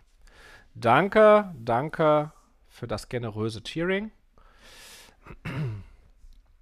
Ivanka Platten schreibt, der Bitcoin mag eine tolle Sache sein, aber für Freiheit und Selbstbestimmung. Der Tod. Gehört er doch zur Bargeldabschaffung. Und ohne Bargeld leben nur noch Reiche und Korrupte. Schon mal drüber nachgedacht? Bist doch sonst nicht so auf den Kopf gefallen. Ja, Ivanka, nichts gegen dich. Bist Top-Fan. Also hast meinen vollsten Respekt. Aber das, was du da schreibst, ist dumm. Nicht du bist dumm, aber das, was du da schreibst, ist dumm. Nicht ich bin dumm, sondern das, was du da schreibst, ist dumm. Weil, ich habe es ja erklärt, ich weiß nicht, ob du zugehört hast, ich hoffe es. Der Bitcoin ist Freiheit. Bargeld ist auch Freiheit. Aber Bargeld gibt der Staat aus. Und Bargeld wird auch vom Staat kontrolliert. Der Staat kann einfach sagen, Bargeld gilt nicht mehr. Der Staat kann einfach sagen, wir verbieten die Bargeldzahlung. Der Staat kann mehr Bargeld drucken. Der Staat kann 500-Euro-Noten einziehen. Der Staat kann Bargeldzahlungen in der Höhe begrenzen. Der Staat kann alles Mögliche machen. Aber mit Bitcoin kann er es nicht so einfach. Also klar könnten die Leute, denen Bargeld verboten wird, immer noch mit Bargeld handeln. Aber das ist nicht so wahrscheinlich, wie dass Leute mit Bitcoin handeln werden, denen man das Bitcoin-Handeln verboten hat. Verstehst du, was ich meine? Also, ich glaube, viele verwechseln den Bitcoin mit der Androhung des Staates einer staatlichen Kryptowährung. Die staatlichen Kryptowährungen haben mit Bitcoin nichts zu tun. Die staatlichen Kryptowährungen benutzen dieselbe Idee, okay? Aber die Software ist eine ganz andere. Der Code, der Programmcode ist ein ganz anderer. Ja, also wenn der digitale Euro kommt, dann ist der digitale Euro nicht Bitcoin, sondern Bitcoin ist Bitcoin und wird immer Bitcoin bleiben. Und Bitcoin gehört zu keinem Staat. Es kann natürlich sein, dass Staaten Bitcoin kaufen. Jeder kann Bitcoin kaufen. Staaten, Reiche, Arschlöcher, jeder kann Bitcoin kaufen. Ja? Bitcoin ist absolut frei. Klar, du brauchst dafür einen Internetanschluss, aber den gibt es ja eigentlich heute für die Ärmsten der Armen sogar. Ja, also jeder kann heute eigentlich ins Netz. Ja, fast jeder. Also, ja, das so viel dazu. So. Ah ja, hier. Das ist auch nochmal sowas, was häufig vorkommt. Ganz häufig. Ich hoffe, die Christiane Herzog hört jetzt zu.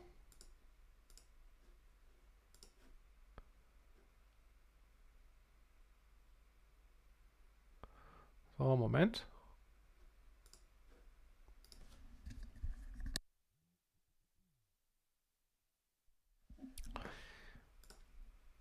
So, Christiane Herzog schreibt, Moment.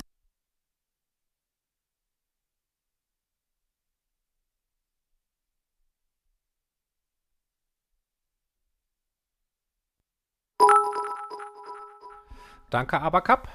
Sie schreibt also, da selbst Frau Merkel immer wieder vor Blackouts warnt, die mit dem Ausstieg aus Kohle und Atomenergie durchaus realistisch werden, klingt das mit den Bitcoins sehr gewagt. Kein Strom, kein Internet und dann. Und die Cyberkriminalität steigt auch stetig. Ich bleibe beim Geld. Das kann zwar auch an Wert verlieren, aber da sind die äußeren Gefahren doch geringer, denke ich. Nein, Christiane Herzog, dem ist nicht so. Ich muss nochmal das Bild zeigen. Bitcoin ist ein Netzwerk. Wenn da einige Computer ausfallen wegen einem Stromausfall, also nehmen wir mal an, ganz Deutschland, Blackout, komplett, meinetwegen sogar ganz Europa, ne? Dann ist der Bitcoin trotzdem nicht weg. Solange da Computer angeschlossen sind, ist der Bitcoin immer noch da, weil die Blockchain wird ja überall kopiert. Die liegt ja in Kopie, wird die ständig hin und her geschickt, von Node zu Node zu Node zu Node, von Computer zu Computer zu Computer. Deshalb macht auch ein Stromausfall nichts. Und wenn wir einen Stromausfall hätten, der die ganze Erde betrifft, dann sage ich ganz ehrlich, hätten wir andere Probleme. Also das ist so schlimm und so unwahrscheinlich. Wenn das wirklich passieren würde, ist die Menschheit sowieso erstmal am Ende. Also da haben wir ganz andere Probleme als Geld. Ja, also das dazu. Cyberkriminalität, ja, das ist immer so ein Argument der Leute, die gegen den Bitcoin wettern. Natürlich benutzen Kriminelle Bitcoins oder Monero oder andere Kryptowährungen. Aber wenn Bitcoin verboten wäre, würden sie andere Kryptowährungen benutzen, ja. So, sie benutzen aber auch Bargeld, sie benutzen Gold, sie benutzen Waffen, sie benutzen alles, sie benutzen Autos, also man kann mit allen möglichen Sachen kann man bezahlen. In Wahrheit ist die Menge an kriminellen Transaktionen über Bitcoin viel geringer, als man denkt. Die meisten Transaktionen finden in einem legalen Rahmen statt, nicht im illegalen Rahmen. Und wenn man das verbieten will, wegen Cyberkriminalität, das ist genau dasselbe wegen Kinderpornografie. Also die sagen dann, wir würden euch gerne komplett überwachen, wir hätten gerne einen gläsernen Bürger, weil wir möchten gerne gegen Kinderpornografie vorgehen. Das ist vorgeschoben. Ja, meiner Meinung nach sagen die euch das nur, dass sie euch schützen wollen gegen Cyberkriminalität und Geldwäsche und Kinderpornografie, weil sie euch überwachen wollen. Also natürlich gibt es das alles, ja, aber das wird es auch weitergeben.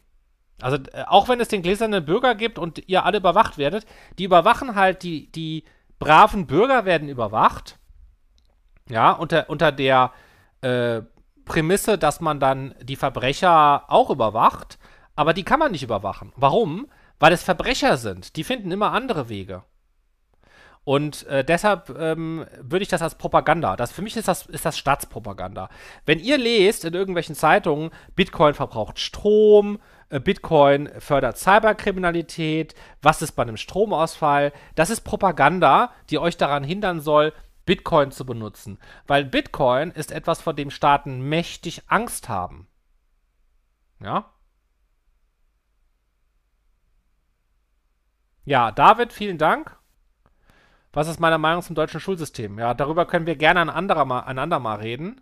Da gibt es auch ein YouTube-Video von mir. Kannst du auch gerne mal in meinem YouTube-Kanal gucken. Da können wir gerne ein andermal drüber sprechen. So, was wurde hier noch geschrieben?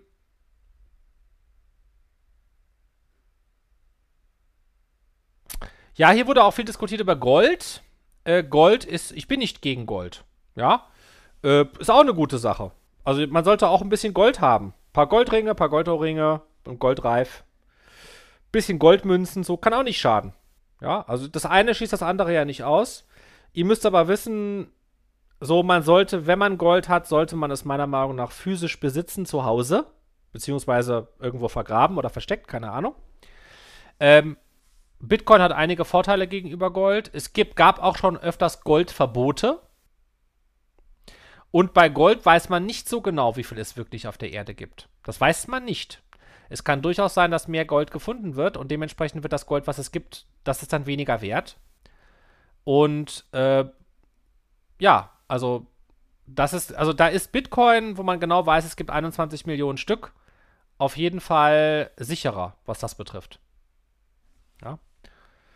Aber viele, die da so argumentieren und sagen, Gold versus Bitcoin, für mich ist das keine Frage. Man kann ja beides besitzen.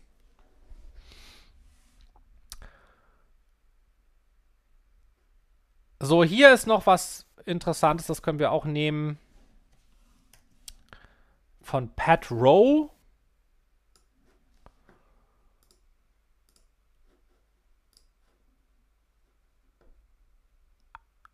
Moment. So, sie schreibt, hinter Bitcoin steckt kein substanzieller Wert, auf den es zurückfallen könnte. Sein Wert bestimmt ausschließlich die Nachfrage und Spekulationsgier der Käufer. Er schwankt zudem sehr stark und fällt gleich sofort um über 10%, nur weil ein Unternehmer ihm den Rücken kehrt.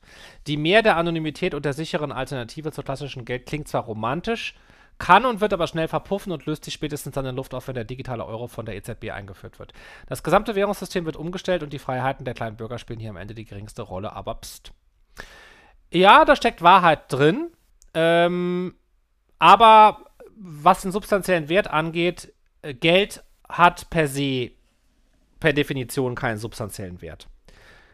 Substanzieller Wert bedeutet zum Beispiel Lithium oder Silizium hat einen substanziellen Wert, Gold auch ein bisschen, weil man damit was machen kann. Also du kannst Gold in der Industrie einsetzen oder Silizium kannst du einsetzen in der Industrie oder Kupfer, damit kannst du Töpfe machen, so dass, das ist ein substanzieller Wert. Der Rest ist einfach nur ein ideeller Wert, der nach Angebot und Nachfrage bestimmt wird. Das ist richtig. Das gilt aber auch für alle anderen Gelder. Das gilt also für den Euro. Also ich meine, was ist der Wert? Also substanziell nix. Papier und auch Nullen und Einsen auf irgendwelchen Konten. Sonst nix. Also das ist auch nur, der Staat sagt halt, der Euro ist so und so viel wert. Oder der Markt bestimmt, wie viel der Euro wert ist, anhand von Inflation, Deflation, Preisen und so weiter. Das tut sich nichts. Also das ist kein Argument. Dass er stark schwankt, das habe ich schon erklärt, das kann auch was damit zu tun haben, dass der Euro schwankt. Also das muss nicht der Bitcoin sein. Und natürlich ist der Bitcoin volatiler als der Euro, weil es noch wenige Dinge gibt, die in Bitcoin abgerechnet werden, im Gegensatz zum Euro. Die Marktmacht von Euro und Dollar ist natürlich ungleich größer, das stimmt.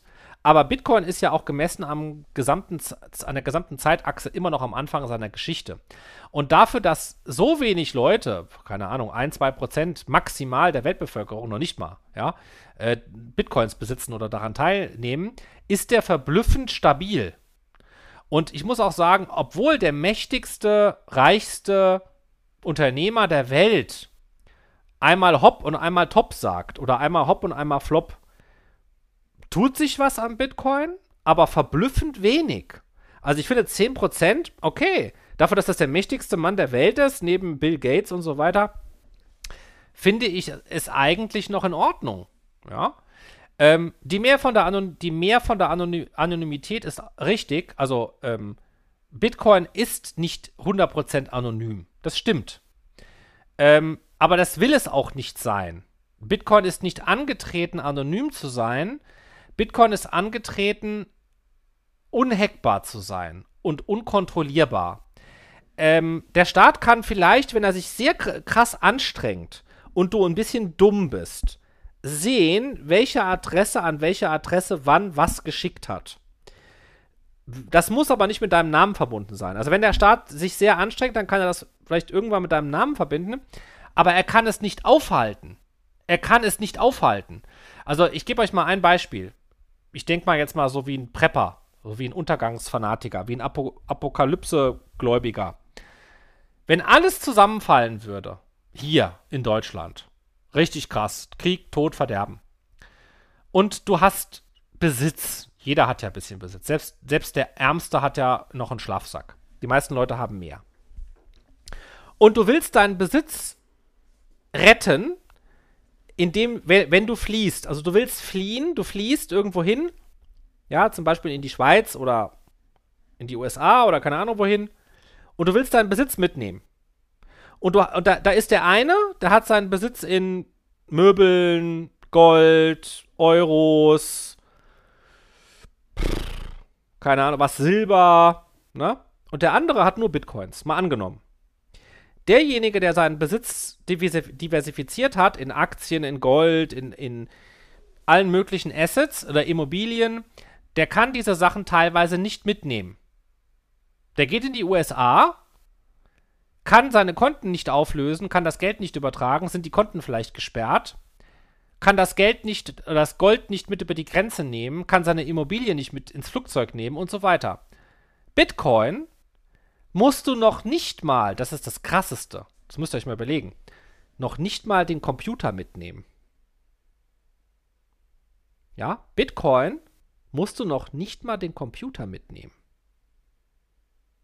Du kannst einfach nackt, ja, ohne alles, wenn du alles in Bitcoin hast, also du hast deinen ganzen Besitz in Bitcoin, also 100%, ja, hast selbst deine Kleider verkauft, ja, und du schwimmst nackt über den Pazifik in die USA, kommst da an, ohne alles, ohne nix. So. Gehst dort an einen Computer, lädst dir die Software runter, das Wallet, gibst dein Passwort ein und die Bitcoins sind da. Du brauchst nichts außer das Passwort. Knossi ist nicht der Beste, ich bin der Beste. So, du brauchst nichts außer das Passwort. Du brauchst keinen Staat, keine Bank, keine Genehmigung, kein Formular, keinen Zettel, niemanden, der dir irgendwas erlaubt. Du brauchst nur dein Passwort. Das kann man nicht toppen. Zumindest nicht momentan. Ja, kann man nicht toppen. So, ich hoffe, ihr findet das toll. Gerne nochmal überlegen, ob doch jetzt noch irgendwelche Fragen auftauchen. Ich lese auch nochmal hier ein bisschen in den Kommentaren. Ich hoffe, es hat euch bis hierhin gefallen. Und ja, wir leiten die letzte Runde ein.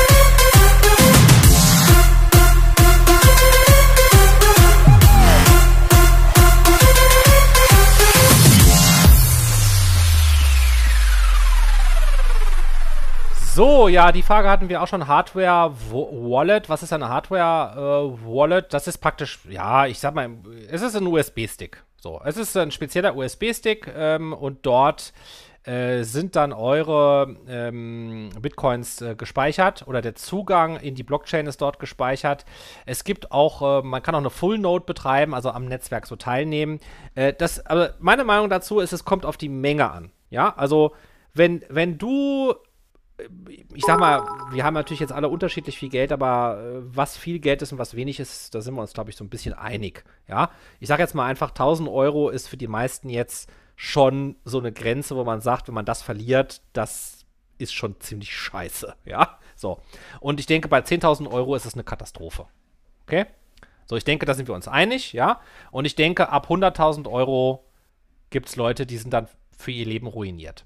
Das heißt, wenn du ab 1000 Euro aufwärts oder sogar fünfstellige Beträge in Bitcoins besitzt, würde ich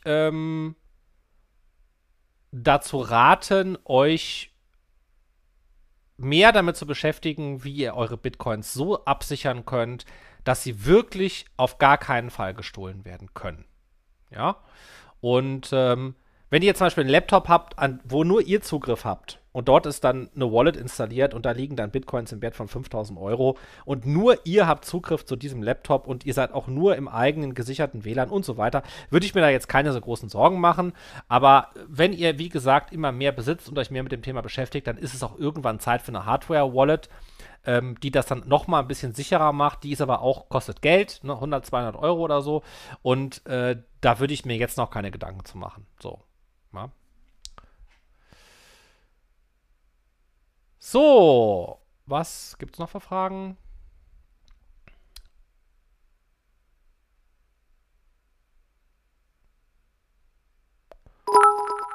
Oh, kataströs. Was bedeutet 1690?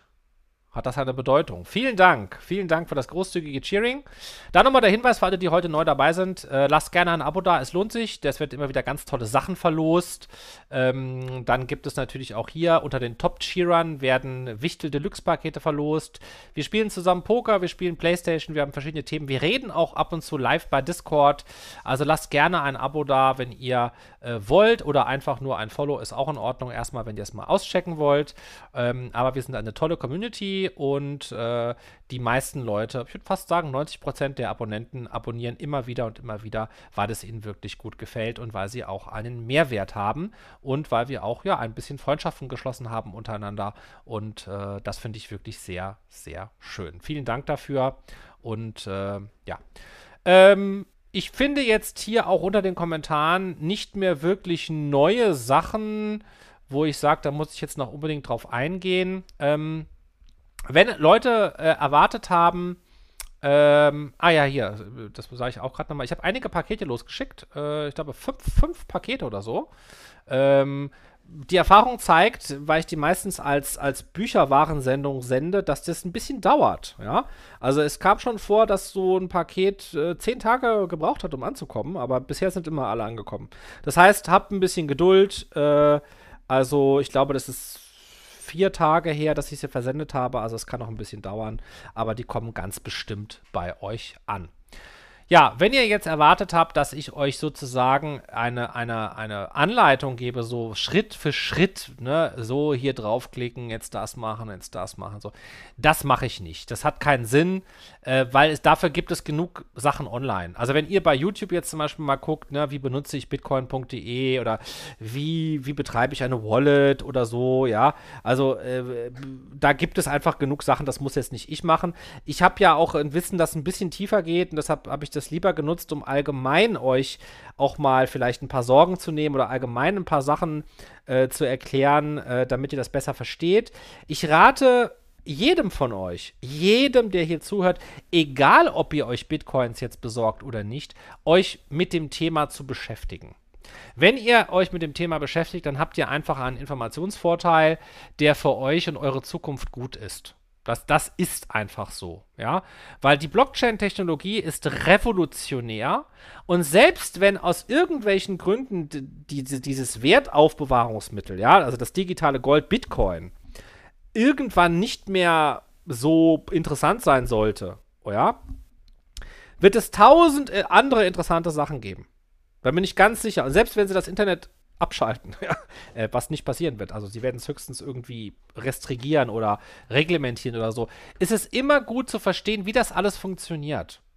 Und die Blockchain-Technologie ist revolutionär. Sie kann noch viel mehr übrigens, ja. Also sie kann nicht nur Geld hin und her schicken. Sie kann eben auch zum Beispiel, gibt es Spiele in der Blockchain. Du kannst bestimmte Berufe, braucht man vielleicht in Zukunft nicht mehr, weil die Blockchain das darstellen kann, also die Blockchain kann dann zum Beispiel darstellen, zweifelsfrei, wem gehört ein Haus. Ja, da braucht man dann keinen Notar mehr, das macht man dann alles über die Blockchain.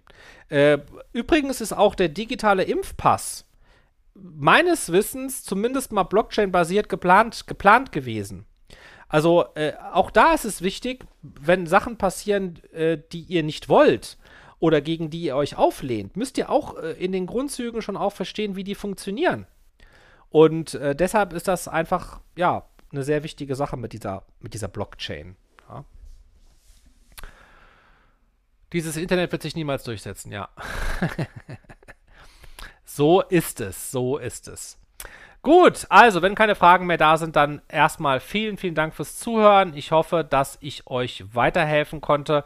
Es war wirklich sehr schön, mal mich diesem Thema zu widmen. Das war Antoine Richard live bei Twitch. Wir sehen uns wieder am Sonntag um 21:21 Uhr. Folgt mir bei Instagram. Schaut regelmäßig in meine Stories.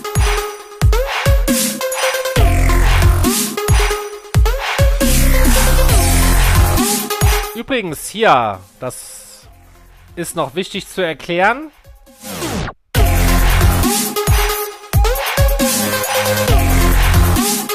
Die Laseraugen.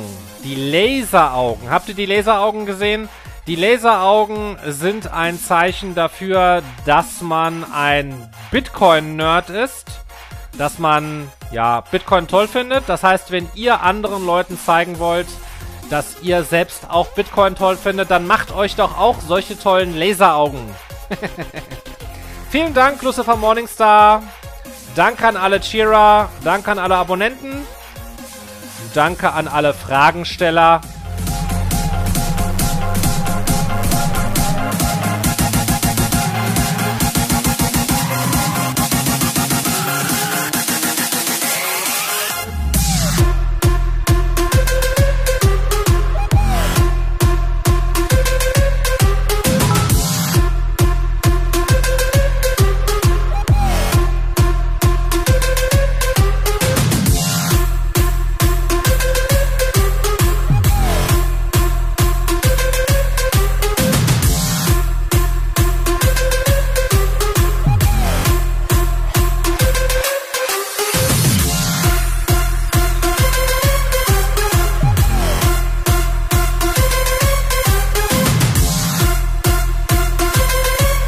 Ich wünsche euch einen guten Start ins Wochenende, Frieden, Freiheit, Fortschritt und ein langes Leben.